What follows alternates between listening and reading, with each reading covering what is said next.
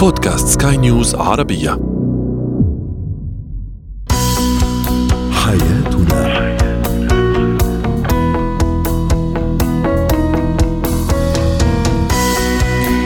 مستمعينا الكرام أهلا بكم معنا إلى حياتنا. فضاؤكم اليومي الذي يعنى بشؤون الأسرة وباقي الشؤون الحياتية الأخرى والذي يمكنكم الاستماع إليه.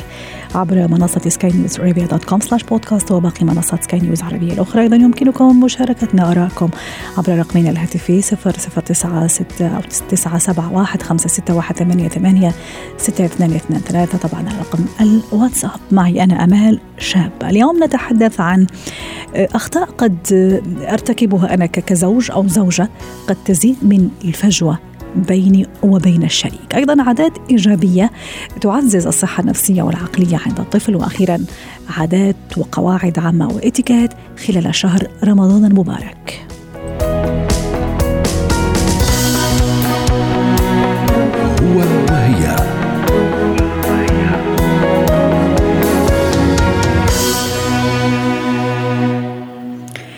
اليوم سنتحدث عن بعض الأخطاء التي قد يقوم بها أحد الشريكين وتعزز الفجوة الموجودة أصلا بين الشريكين في حال وجود طبعا فجوة وخلاف وهو. للحديث عن هذا الموضوع رحبوا معي بالأستاذة لما الصفدي الخبيرة النفسية والأسرية ضيفتنا من دبي. سعد أوقاتك أستاذة لما. أنا كزوج already عندي مشاكل مع زوجتي أو كزوجة عندي مشاكل مع زوجي. واعمل بعض الأشياء أحيانا قد تزيد من الهوه والفجوة والجفاء والبرود بيني وبين هذا الشريك. خليني أبتدي بالزوجة مثلا. ما هي الأخطاء التي تعملها طبعا عن غير قصد وتلاقي هذا الفجوة عم تزيد يوما بعد يوم؟ أول نقطة وهي أهم نقطة اللي هي إفشاء أسرار المنزل. يعني الذهاب بالأحاديث والمشاكل اليومية. هو في مشاكل. فإخراج هي المشاكل إلى حيز العلن. ونحن بنعرف دائما يقال السر إذا خرج عن اثنين شاع. صح. فبالتالي أحيانا يعني وهي من التجارب الواقعية اللي بشوفها لما الزوج بيسمع على أسرار بيته صارت متداولة. واحيانا بتكون أسرار خاصة بغرف النوم. أحيانا بتكون متداولة وعلى ألسن العالم. فبالتالي ممكن يشكل الموضوع إحراج بالإضافة إلى غضب وتحدي. هي أبرز المشاكل اللي أنا بشوفها في الواقع. النقطة الثانية اللي هي تصبح الحياة عبارة عن منتصر وخاسر. يعني لما تحدث المشاكل تصبح الحياة عبارة عن جولات. أنا كسبت هي تحدي أنت خسرت. أنت خسرت أنا كسبت. وتصبح تعداد النقاط وكأنه هي يعني وكأنه تحدي. بينهم. صحيح. يعني أنا كزوجة لما أتحدى الزوج أستاذة لما حتى نكون في نقاط. يعني الإفشاء السر أنا كزوجة لما أفشي السر هذا راح يزيد الفجوة بيني وبين الزوج والمشاكل راح تزيد أكثر وأكثر. آه النقطة الثانية تحدي اللي هو التحدي نعم. هو كسب الجولات تصبح أي موقف بالحياة؟ وابسطها مين ممكن يجيب أغراض السوبر ماركت؟ أنت لا أنا لا. أنت فبتاخير مشكلة. وبعدين مثلا شخص كل شيء حتى روتين الحياة اليومي يتحول إلى تحديات. النقطة الثالثة إشراك الأولاد وبالمشاكل الزوجية وجعلهم طرف. يعني من فترة إحدى الأمهات أرسلت لي آه إنه طلب نصيحة آه أولادي بيكرهوا أبوهم، قلت لها انت بتكرهي أبوهم. تخيلي يعني, يعني الله. مشكلة فعلا لما ننقل هذا الحقد والبغض لأطفالنا مشكلة كبيرة بالتالي الأب لما يشعر بأنه أنا كأب أولادي بيكرهوني لأنه هو من الكلام السام اللي بيسمعوه دائما دائما حتى لو كان حقيقي. صح. حتى لو أحيانا نحن بنحكي دائما حتى لو كان هذا الكلام حقيقي فعلا الزوج شخص مؤذي وهو شخص سام بأفعاله وتصرفاته ولكن نقل هاي المواقف إلى أطفال وهم برأيهم الأب هم مثلهم الأعلى. صح. كثير هي عبارة عن موقف كثير سيء. صح صح. ومن الذكاء في الحقيقة سواء الزوج أو الزوجة من ذكائهم إنه بالعكس. يعني مهما كان صفة الشريك سلبية لكن أشوف من الذكاء بمكان إنه ابدا ما أنقل هذه الصفات لأطفالي. بالعكس أخلي دائما الأب هو القدوة والأم أيضا هي رمز الحنان والعطف وكل شيء. يعني رغم الخلافات اللي موجودة بيناتنا. أكيد أكيد. صح. لأن هي انعكاس الأهل بداخلنا هو يستمر مدى الحياة ويظهر حتى بشخصياتنا.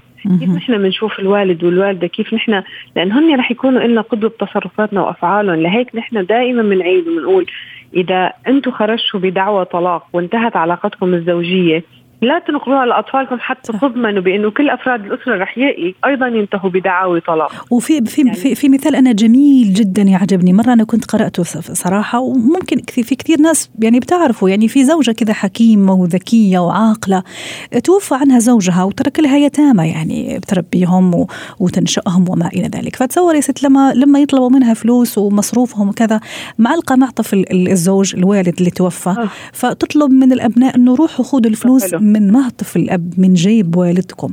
صح. يعني قديش عظيمة هذا المرأة وهذا الزوجة وحكيمة أيضا أنه صحيح أنه الوالد متوفي مش موجود لكن ظله موجود وفضائله موجودة ويعني ظله موجود من الأخير يعني. فمن الذكاء بمكان. صحيح أكيد لأن نحن نفسيا في عنا بمراحل تكوين أي طفل مراهق في مكان نحن بنسميه المثل الأعلى اللي هي نحن مين قدوتنا بالحياة فالقدوة هي دائما أول قدوة بناخذها غير عن حاليا اللي ممكن يقول لك الأبطال اليوتيوبرز أو اللي بنشوفهم اللي صاروا قدوة هذا الجيل. ولكن أول قدوة هي الأب والأم. فإذا نحن شوهنا هاي الصور. صح. يعني ممكن بالنسبة أنا دائما بقول لكل زوجة بتسويها انت ممكن عم تكسبي جولة ولكن عم تخسري معركة. يعني أحيانا كسب وزوج وزوجة الحقيقة الكلام موجه للطرفين. أحيانا أيضا في بعض ازواج يشوهوا صورة صورة زو زوجاتهم تماما. طبعا. الأم مثلا إذا تزوجت إذا ما صار نصيب معه وراحت تزوجت أو أو ممكن يشوه الصورة. طيب حتى ما ياخذنا الحديث لشيء آخر رغم إنه اللي عم نحكي فيه أيضا كثير حلو كثير مفيد. ممكن نعمل له حلقة آه كيف أنا ما لازم أشوه صورة الشريك حتى إذا ما اتفقت معه. نروح نقطة أخرى ست لما أيضا بتشوفيها إنه بتزيد الهوه والفجوة بيني وبين الشريك اللي اوريدي أنا مش متفقة معاه يعني في في مشاكل. أيضا الموضوع هون عدم السعي للإصلاح. يعني أحيانا آه، كل في نقطة هي كثير مهمة بإنه مواقف الحياة آه، آه، لو نظرنا إليها أحيانا من شخص بعيد عنها ممكن أن نراها جدا بسيطة وحتى عذرا على الكلمة سخيفة يعني بمعنى بإنه هي تفتقد إلى الجوهر الحقيقي لحتى هي تكون سبب تعاستنا. في كثير من الحالات المشاكل بين الأزواج تصبح هذه المواقف هي عبارة عن شماعة حتى يعلق عليها أخطاء كل السنوات، يعني م. أي موقف بسيط ممكن يقصر فيه شخص، مثلا قصر بتبديل علب المياه فرضا في المنزل. فبدل من معالجة هذا الموقف البسيط نقوم بشطح كل التاريخ يعني نحن هون ما عندنا فصل ما بين الموقف الصغير الآني الذي يحدث وبين تاريخ علاقتي بيني صح. وبين هذا الشخص. والمفروض أنه في عندي رصيد ها؟ رصيد كبير. المفروض أنا عند الزوج وزوجي عنده رصيد كبير أيضا من مواقف جميلة وذكريات ومفروض أنه فعلا لا تنسف آه، لسبب يعني بسيط أحيانا واحيانا لا يذكر.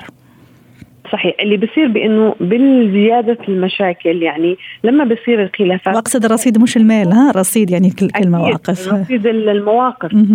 فبالتالي نحن نفتح النار ونفتح الجبهات على كل أي موقف سيء كان في السابق ونقوم بإسقاطه على هذا الموقف، هي نقطة جدا سيئة لأنه نحن طفل صغير تخيلي إذا قام بعمل لم يرمي كوب الماء نقول له أحسنت برافو، حتى لو رماها أول مرة نقول له بسيطة عدل من سلوكك، فما بالك الكبير؟ أحيانا الإثابة الإيجابية على موقف صغير قد يعدل من سلوك إنسان. صحيح. وقد يعني يجعله يسعى نحو أن يعدل من شخصيته. بعدين في كثير من العلاقات الزوجية دائما حالة التشاؤم بانه العلاقة انتهت. لا مجال. بعد 14 سنة. لا. فعلا أنا اليوم أقولها لكل شخص بيسمع ويعاني من مشاكل زوجية من خبراتي اللي بشوفها بكل الحالات اللي بتوصلني تصلح العلاقات الزوجية بعد 14 وبعد 15 وبعد 20 سنة. ويمكن رب العالمين أحيانا يضع سره في خلقه بتغيير بموقف بأي شيء بيصير بحياتنا ولكن ممكن تتغير وترجع علاقة صحية وفيها يسودها المحبة. جميل. أحيانا مرض أحدهم أحيانا ضائقة مادية. أحيانا زواج أحد الأولاد أيضا. فعلا يصبحوا عائلة أو تخرجهم أو تخرجهم من المدرسة أو من الجامعة. ترجع المحبة. صحيح صحيح. أنا ودي كمان أشير لنقطة ممكن يعني يعني تظهر أنه عادية أو بسيطة آه، لكن يعني أتصور عندها عندها عندها دور ويزيد الفجوة بينه وبين الزوج أو الزوجة. عدم الاهتمام بالمظهر أيضا. ممكن أنا خلص عندي مشاكل مع زوجي يعني مش مش مبسوطة مع الشريك أو الشريكة. خلص هذا سبب كافي لأني أهمل المظهر واعتناء بنفسي. ف هذه تشوفيها كمان تزيد الفجوة؟ أشوفها في الحالتين اللي أنا بشوفه في أرض الواقع. يا أما الإهمال التام مثل ما تفضلتي بأنه هي تصبح وكأنه هي يعني ما في شخص هي هي أو هو ها؟ تهتم بشكلها هي أو هو. وفعلا أحيانا بيصبح إلى وصول لحد اللامبالاه أو العكس. أحيانا يكون تحدي المبالغة رغم أنه العلاقة مقطوعة ما بين الزوجين أو بمرحلة هن آه، برود عاطفي أو حتى هجران وهي بنشوفها بكثير من البيوت. بنشوف أحد الأزواج مثل ما قلت هي أو هو بحالة بأنه هو مهتم جدا. ويعني في فرق كمان هون خلينا نميز ما بين إنه نكون لا مبالين على الآخر بهذا الشريك وما بين إنه نوصل له رسالة بأنه أنت بوجودك أو عدمك فأنا شخص مقبول من الآخرين. أيضا هي بتخلي الشخص يتحدى. يعني هي بتخلي نار الغيرة موجودة. واحيانا للأسف يعني فعلا قضايا واقعية. أحيانا يدخل الشك في الموضوع. فبالتالي كل ما يزيد عن عن المرحلة المتوسطة اللي هو الحد الطبيعي قد يسمى تحدي. إن كان أقل رائع. وإن كان أكثر. رائع. ونحن عم نستقبل يعني ورح نستقبل خلال أيام الشهر المبارك والعظيم وشهر الرحمة والغفران والتسامح. ما هي رسالتنا ممكن للأزواج لهذه فرصة في الحقيقة والله ست لما. أه؟ فعلا. الناس تتلم العائلة على ميدة واحدة. ممكن يشوف الرجل كيف المرأة عم تتعب وتشوفه هي كيف عم يتعبر ليأمن الحياة وأتصور هذه فرصة أيضا لنقول كذا رسالة حلوة وجميلة. جميلة زي رسائلك الجميلة ست لما. لا مستمعينا ومستمعاتنا. أكيد أكيد هي فرصة دائما آه، الرحمة موجودة في قلوب الناس والإحسان. وربما مثل ما حضرتك يعني تفضلتي بأنه ربما فعلا جلوسنا على مائدة واحدة تكون هي فرصة كثير كبيرة لكل شخص لحتى يعيد ترميم. أحيانا القلوب دواؤها كلمة وأحيانا المشاعر دواؤها موقف وأحيانا آه، مصائب كبيرة دواؤها تغيير. فبالتالي ممكن فعلا انه يكون شهر رمضان المبارك هو يعني رسالة من رب العالمين فيها هدف إنه تتغير نفوسنا ولكن مم. أول نقطة وأهم نقطة مثل موضوع حلقتك الشيق اليوم ابتدوا بخطوات نبدأ فيها هذا الشهر بإنه نقرب وليس نتحدى ونفرق. رائع، شكرا لك يا ست لما الصفدي ورمضانك مبارك كريم ينعاد عليك وكل عائلتك وكل من يعز عليك، شكرا لك استاذه لما.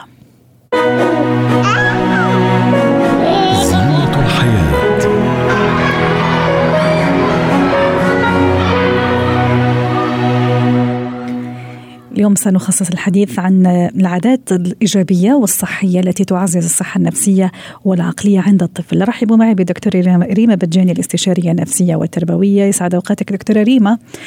آه، بالعادة آه، تحكي لنا لما لما تكوني ضيفتنا العزيزة تحكي لنا على الكابلز اليوم شوية رح نحكي على الأطفال والأولاد. آه، ما هي العادات الإيجابية اللي من الجميل أني أقوم بها وأعود إبني عليها وتعزز صحته النفسية والعقلية؟ صحيح. صباح الخير للجميع. يا وسهلا. وصراحة موضوع الأطفال أنا شيء كثير بحبه وعزيز على قلبي لأن أنا من الأشخاص اللي بيعتبروا إنه كل شيء فينا نرسمه إلى حد ما أكيد من الطفولة. حتى صح. في كتاب فرنساوي كثير بحبه قديم كان عنوانه tout se joue avant six ans يعني كله بينشغل قبل ست سنوات. شو يعني؟ وحتى ونحن كبار عندنا جانب طفولي يا دكتورة ريما. أكيد أكيد. ولازم نحافظ عليه صراحة. هذا أهم شيء. بتعرف هون entre parenthèses في كثير اشياء ما نحن وصغار إذا حافظنا عليها وحده منهم هي شوي البراءة يلي كثير ناس بتفتقد لها هلأ. البراءة مش يعني ما نكون ناضجين في فرق كبير. كثير كمان بتساعدنا تكون عم نعرف نتخطى مشاكلنا نحن وكبار. طيب تنرجع لكن على عاداتنا الحلوة نحن وصغار شو بتفيدنا آه، نفسيا وصحيا. أنا من الأشخاص اللي بيضلوا يقولوا إنه لازم ال rituel ال rituel يعني مش الروتين السلبي اللي على طول نكون عم نتابع بنفس الأشياء. لازم الولد يكون عنده نمط حياة آه، معود عليه من أول ما يخلق. لك أنا قد إيه، آه، دقيقة بهذا الموضوع. يعني من بعد ما أكيد ما يكون بلش ينمي قدراته على النوم واكسترا ويحافظ عليها في نمط حياة لازم الأهل يكونوا عم بيتابعوه يعني الديسبلين ضروري تكون موجودة من هن وصغار. أهم شيء بتخليهم يكونوا حاسين أول شيء ب stability باستقرار استقرار. عند الولد exact الاستقرار وبيعرف what to expect يعني عارف حاله شو بيتوقع وشو ناطره. وهيدا الموضوع بنحكيه من نحن وز... من هن وصغار. بتعرف نحن أهم شيء عند الأطفال وهيدي بنلاحظها بس نكبر كمان إذا عندنا شوي مشاكل أوقات عدم الأمان أو عدم الاستقرار هو أهم شغلتين بي... بي... بي... بي... بيضرونا وبيخلونا نكون مش قادرين نكون عم ننمي إذا بدك حياة نفسية آه، آه، صحية. so مشان هيك ال discipline وإنه الأولاد يكونوا معودين على نمط حياة معين من هن وصغار. أول شيء بتأمن لهم الاستقرار الأمان وبتخليهم عارفين وين رايحين. لأنه ثاني شغلة الثقيله عند الأولاد إنه ال imprévu الأشياء اللي فجأة المتوقعه في غير متوقعة بتسبب له عدم استقرار نفسه وفيها تسبب له مشاكل. رائع. دكتورة ريما ما تشوفي حضرتك الآن؟ يعني خاصة السنوات الأخيرة. وفي البداية قلتي كلمة كثير حلوة يعني لما قلتي إحنا أشياء كنا نعملها قبل آه وحنا صغار يعني قبل قبل فترة يعني حتى ما أقول قبل كم. فمثلا مثلا موضوع المطالعة القراءة ممكن الخروج للبر للمنتزهات. هل تشوفي مثلا كنا نروح مثلا مع مع أهالينا للمستشفيات؟ طبعا إذا ما في خطر علينا نزور المرضى نعايد على المرضى. هل تشوفي أنه هذه الآن أيضا ضرورية حتى تعزز صحة الطفل العقلية والنفسية؟ صحيح. بما أنه حكينا بالأول منطلق كيف لازم نعملها وشو الأشياء اللي لازم الديسبلين اللي حكينا عنه. مثل ما تفضلتي وقلتي حياة اجتماعية أنا بحطها تحت أطر كبيرة. صح. لازم وأنا أوافقك الراي voilà. حياة اجتماعية حياة عائلية حياة activity نحن بنسميها. يعني اليوم يكون عنده أنشطة عم يعملها لأنه بتفيده صحيا وذهنيا. أوكي؟ و savoir-vivre إذا بدك ال savoir-vivre يعني آه، آه، معرفة كيف نعيش أسلوب حياة. 100% voilà بتفوت بندرج تحتهم كلهم. يعني رح أرجع ردك لورا. أول شيء كمان خليني ادور على شغلة كثير بحبها بتربية الأولاد. أنا على طول بقول لهم parents they have to lead by example. يعني أنا بالاكزامبل بالمثال يلي عم بعمله قدامهم هيدا الشيء كثير مهم. يعني اليوم إذا بدك صارت محلين يعني صارت الأهل هن كمان شو عم يعملوا وشو يحافظوا على أمور مهمة بالحياة يقدروا يوفروها لأولادهم. الولد بينطبع بذهنه كل الأمور السلبية والإيجابية اللي بيقطع فيها هو صغير. مشان هيك هذا موضوع كثير مهم نسبة للعادات اللي الولد بيتعود لها من هو صغير. وبتصير شوي صعبة بس نوصل على المراهقة نقدر ننظف له إياها. منا مستحيلة بس وخاصة إذا هو متلقاها من الأهل يلي هن مثاله الأعلى. مشان هيك بردك على النقطة الأساسية. ضروري الأهل يكونوا هن بيقروا وأكيد عم يقروا لهم كل يوم. القراية لو نحن صرنا هلأ بعصر التكنولوجيا شيء كتير مهم لأنه بتحافظ له على مخيلته بتخليه تساعده يكون عم يظهر شوي من واقعه بتساعده إنه يعطيه أطر معينة الوقت الولد يدافع عن حاله إذا كان زعلان أو عنده قلق. القراءة شيء كتير حلو صح. أكيد كنا عم نلاقي قصص حلوة مش بتزيد له القلق.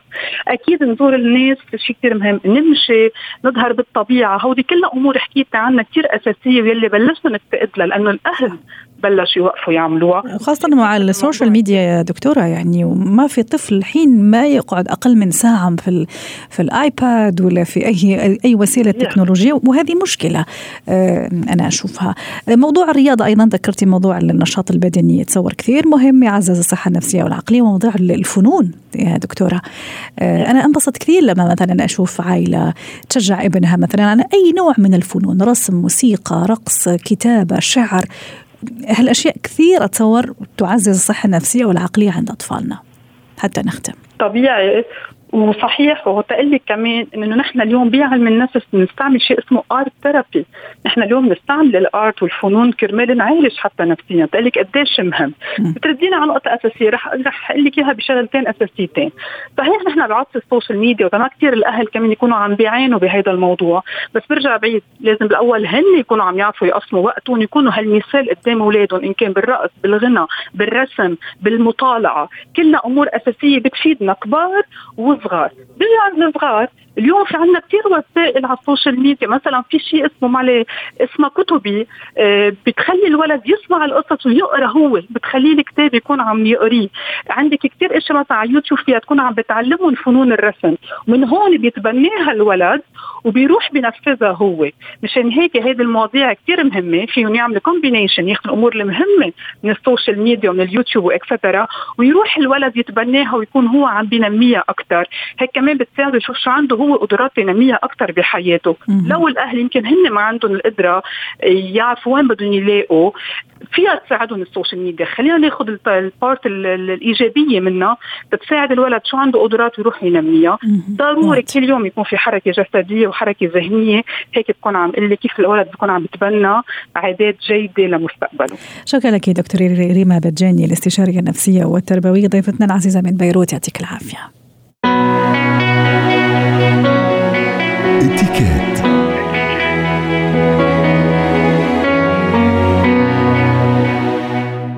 اليوم في إتيكيت سنتحدث عن قواعد عامة علينا اتباعها خلال الشهر الكريم. للحديث عن هذا الموضوع تنضم إلينا الأستاذة بلسم الخليل خبيرة الإتيكيت والبروتوكول الدولي سعد أوقاتك ست بلسم وينعاد عليك بالصحة والسلام وعلى الجميع. يا رب. آمين. ست بلسم إذا الأيام العادية تحتاج منا آه، لباقة وبروتوكول وإتيكيت ويعني وصنع مثل ما يقولوا. فأكيد نعم. رمضان أيضا له خصوصيته لما له من روحانيات وأشياء كثيرة جميلة. جميلة. ما هي القواعد العامة اللي علينا اتباعها خلال هذا الشهر الكريم؟ طبعا مثل ما تفضلتي قلتي إنه أكيد الإتيكيت والأصول والأدب والتسامح هذا لازم يكون موجود دائما، لكن بشهر رمضان الكريم هو شهر معروف بالعطاء، بالمشاركه، بالخير، العفو عنا عما مضى، فتح القلوب على القلوب، يعني بده يكون شوي الواحد آه، آه، في عنده صبر أكثر، يعني إن كنا من الصائمين أو كنا من غير الصائمين، يعني في عنا موجب واجبات علينا غير القيام بواجباتنا الدينية اللي هي الصيام والصلاة. في عنا التصرف والإتيكيت كله عن حسن التصرف أكيد يعني. رائع رائع. نعم. خليني أبتدي مثلا دم ذكرتي الصائمين وغير الصائمين خليني أبتدي مثلا من الصائمين ست بلسم. مثلا أكيد طبعا ساعة طويلة من الصيام عطش ممكن الصداع خاصة في الأيام الأولى. هذا أحيانا يؤدي عند البعض أو الكثير منا في الحقيقة للصداع ممكن يعني شوية عصبية على ما أدري إيش. ممكن الواحد يعني تفلت منه الأمور ويرجع هذا للصيام. أتصور إنه يعني ما فيش علاقة. مفروض ما فيش علاقة. مزبوط نحن دائما بنقول إنه مثلا آه، دائما بنقول للمستمعين إنه جربوا أو للجميع إنه جربوا من قبل بوقت العادات اللي كنتوا تعملوها وممكن تؤدي لوجع راس منها شرب القهوة مثلا صباحا إنه توقفوها تبلشوا تشربوا مي تعملوا ديتوكس ما تقلوا بالأكل قبل بوقت. يعني أشياء صحية تؤدي إلى آه، يعني التصرف بيكون أسهل. so so إذا نحن قبل بيومين عودنا حالنا ما نشرب coffee automatically شو بصير فينا؟ إنه تعودنا شلنا هذا الموضوع من من العصبية. لأنه شو بصير؟ نترك حالنا لآخر شيء وثاني نهار ما شربنا coffee اللي مدخن ما دخن نتحجج الصيام للأسف وبنسمح لحالنا نتصرف بتصرفات غير لائقة. إذا لا يجوز آه، لأنه بالدين ولأنه بالآداب يعني المتعارف عليها. الصيام بالعكس لازم يكون في آه، يعني تهذيب للنفوس ما نتحجج. يعني إذا متضايقين نعتذر. ونقول سامحونا عندي مثلا الم بالرأس أو إلى آخره. لكن منه حجه لنقلل تهديم أو حتى امراض الجوع والعطش بصير يؤدي لطريقة عدوانية. يعني بنصير نغضب على ولا شيء. انت حاسس حالك مضايق أول يومين جرب إنه اتفهم الكل سامحوني بس مثلا مضايق يعني. صح. لكن هيدا ابدا ما بيجوز ما بيعطينا مبرر ان صائمين ان نحن نخرج عن اللياقه من بين أيضا القواعد الإتيكيت ما أدري إذا توافقي الرأي ولا لا ست بلسم إنه تجنب في كل الأحوال أو في الأحوال الاستثنائية اللي ممكن يضطر فيها الشخص إنه ما يصوم خلينا نقول مثلا سبب مرض يأخذ دواء من أي أسباب اللي ممكن تكون إنه في احترام وفي في لباقة وعدم مجاهرة آه، آه، بالطعام فيما الآخرين في حالة صيام. نعم. وفي عندك من من الأجانب اللي غير صائمين أصلا يعني. صحيح. إحنا دائما بنقول بهذا الشهر الفضيل وخصوصا بالمنطقة العربية والشرق الأوسط هيدي المنطقة لها خصوصية عامة. أولها قبل التصرف والأكل والشرب قدامهم إنه لا يجوز ولا لازم نحترم ونقدر شعورهم. بدنا ننتبه لشغلة كثير مهمة هي اللباس مثلا. يعني إذا كنتوا أنتوا قاعدين بأوتيل ونازلين على البحر شيء ثاني لكن لكن لنقول مثلا طلعت المول بدنا ننتبه إنه الاحتشام قبل التصرف هيدي لأنه في أذى للنظر للصائم واحد. اثنين أنتم مثلا إذا كان في مكان فيها تناول الطعام مباح مسموح في معكم أطفال بضلوا محدود بهاي المنطقة. ما بتمشوا فيها والصائم عم بيشم الكوفي وعم بيشم الأكل والولد صغير شايف البرجر. يعني في احترام لخصوصية الصائم. هيدي لازم الغير صائم شو ما كانت معتقداته إنه يحترم آه، معتقدات الآخرين ويحاول إنه يعني بسلام إنه ينسجم معها. يعني آه بفتكر كل الأجانب اللي موجودين بالبلد من زمان صاروا بيعرفوا عاداتنا برمضان ودائما بنذكر بالموضوع جميل. وقديش أيضا حلو وإنه نخلي أيضا من هذا الفريضة العظيمة أيضا عندها بعد ثقافي وحضاري بمعنى ما دام حضرتك تحكي على غير الصائمين أجانب إلى أي درجة كثير حلو إني أيضا أشاركهم أطباقي العادات في هذا المناسبة أعرفهم على ممكن أكلاتنا على عاداتنا في هذا المناسبة. نحن عادة بنقول إنه بالأيام اللي مش مثل زمن الكورونا مثل ما بنسمي آه، آه، لازم إنه نحن نعزم آه، عنا على إفطار وخصوصا الأشخاص اللي بيكونوا لحالهم. يعني صح. رجل زوجته وعائلته ببلد ثاني أو مثلا شخص أجنبي بيشتغل معنا بنعرفهم على عاداتنا وبنشاركهم تقاليدنا. لكن نحن ما عم نشجع كثير على الموضوع احتراما ل آه، مثل ما قلنا السلام العامة تأتي قبل الاتيكيت بهالأيام. لكن إذا افترض إنه الكل أخذ التطعيم وضمن الحدود ممكن نبعث له إياها على البيت مثلا سامحيني قطعت آه، كلامك. هذه مثلا من بين حتى لو عزمنا على البيت آه، في عندنا حدود معينة صحيح. بعدد عشر أشخاص. واضح. الكل في تباعد بالأمكنة إلى آخره بنبعثهم يعني بنورجيه أكلنا بطريقة لائقة وبنعرفه على عاداتنا. كثير حلوة العادة صراحة. شكرا لك يا أستاذة بلسم خليل خبيرة الإتيكيت والبروتوكول الدولي. حياتنا.